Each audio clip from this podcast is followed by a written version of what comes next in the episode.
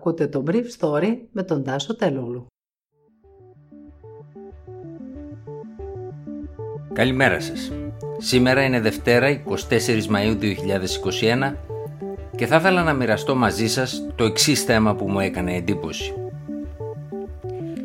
Κρατική αεροπειρατεία και απαγωγή δημοσιογράφου που επέβαινε σε αεροσκάφος της Ryanair σε πτήση από την Αθήνα για το Βίλνιους από τις αρχές της Λευκορωσίας. Νέο σκληρότερο ευρωπαϊκό εμπάρκο της Ευρωπαϊκής Ένωσης κατά της Λευκορωσίας. Θα σταματήσει και ένα μέρος των αγροτικών ελληνικών εξαγωγών. Ο πιλότος της Ryanair δεν πίστευε χθες τα μάτια του όταν μετά την αναχώρησή του από την Αθήνα με προορισμό το Βίλνιο της Λιθουανίας και ενώ σύμφωνα με πληροφορίες των Λιθουανικών αρχών βρισκόταν σε πορεία καθόδου προς το αεροδρόμιο του Βίλνιους, στον Λευκορώσικο εναέριο χώρο, αναγκάστηκε από πολεμικό αεροσκάφος της Λευκορώσικης Αεροπορίας να κάνει αναστροφή και να προσγειωθεί στο αεροδρόμιο του Μίνσκ, επειδή δήθεν υπήρχε πληροφορία για βόμβα στο αεροσκάφος. Ο λόγος ήταν άλλος.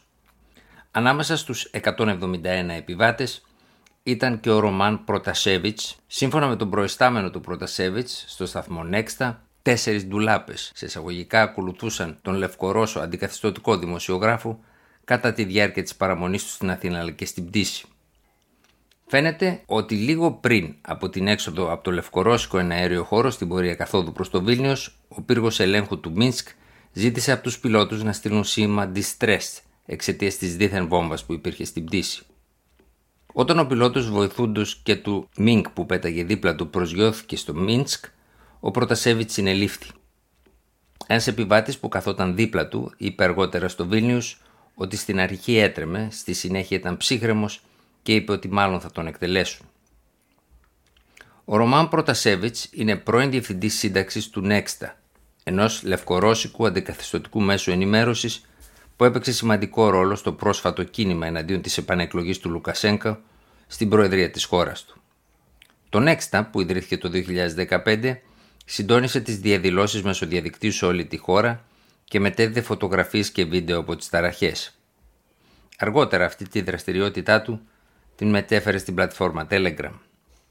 Η Σφετλάνα Τιχονόφσκαγια, ηγέτητα της αντιπολίτευσης, καταδίκασε τη σύλληψη του Πρωτασέβιτς ο οποίος όπως ανέφερε κινδυνεύει με θανατική ποινή.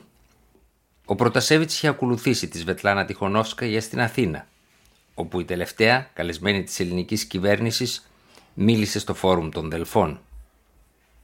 Το ελεγχόμενο από το δικτάτορα της Λευκορωσίας Λουκασέγκο, πρακτόριο Μπέτα, μετέδωσε ότι την εντολή για την κρατική αεροπειρατεία έδωσε ο ίδιος ο ισχυρός άνδρας της χώρας. Η Αμερικανίδα πρέσβυρα στο Μίνσκ, Τζούλι Φίσερ, καταδίκασε αμέσως την πράξη μαζί με τον Γερμανό και τον Πολωνό Πρωθυπουργό, τη Βρετανική, τη Γαλλική κυβέρνηση και τον Κυριάκο Μητσοτάκη, που χαρακτήρισαν την ενέργεια πράξη κρατικής τρομοκρατίας. Η Λιθουανία κάλεσε τις ευρωπαϊκές αεροπορικές εταιρείες να μην χρησιμοποιούν πλέον τον λευκορώσικο εναέριο χώρο. Ενώ σήμερα θα αρχίσει η συζήτηση στις Βρυξέλλες για ένα νέο πακέτο κυρώσεων κατά του δικτατορικού καθεστώς του Μίνσκ. Τον προηγούμενο χρόνο η χώρα μας εξήγαγε στη Λευκορωσία 2.500 τόνους ροδάκινα και 410 τόνους ακτινίδια που προοριζόταν κυρίως για τη ρώσικη αγορά. Ορισμένοι εμποροί εξακολουθούν να χρησιμοποιούν τη λευκορώσικη τρύπα για να εξάγουν στη Ρωσία παρακάμπτοντας τις κυρώσεις.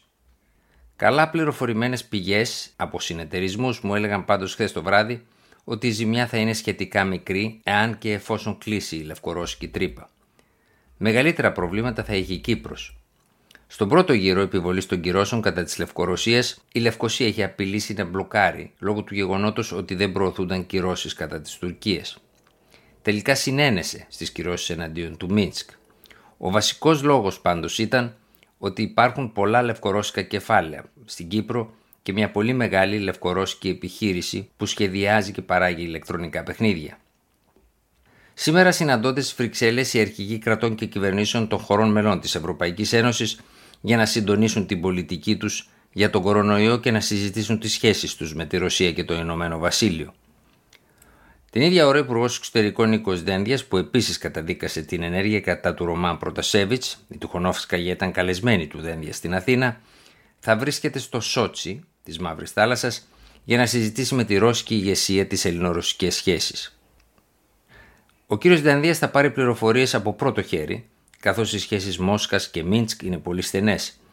Αλλά είναι αμφίβολο αν δεδομένο των συνθήκων θα μπορέσει να πετύχει κάτι χειροπιαστό στην κατεύθυνση της βελτίωσης των διμερών σχέσεων.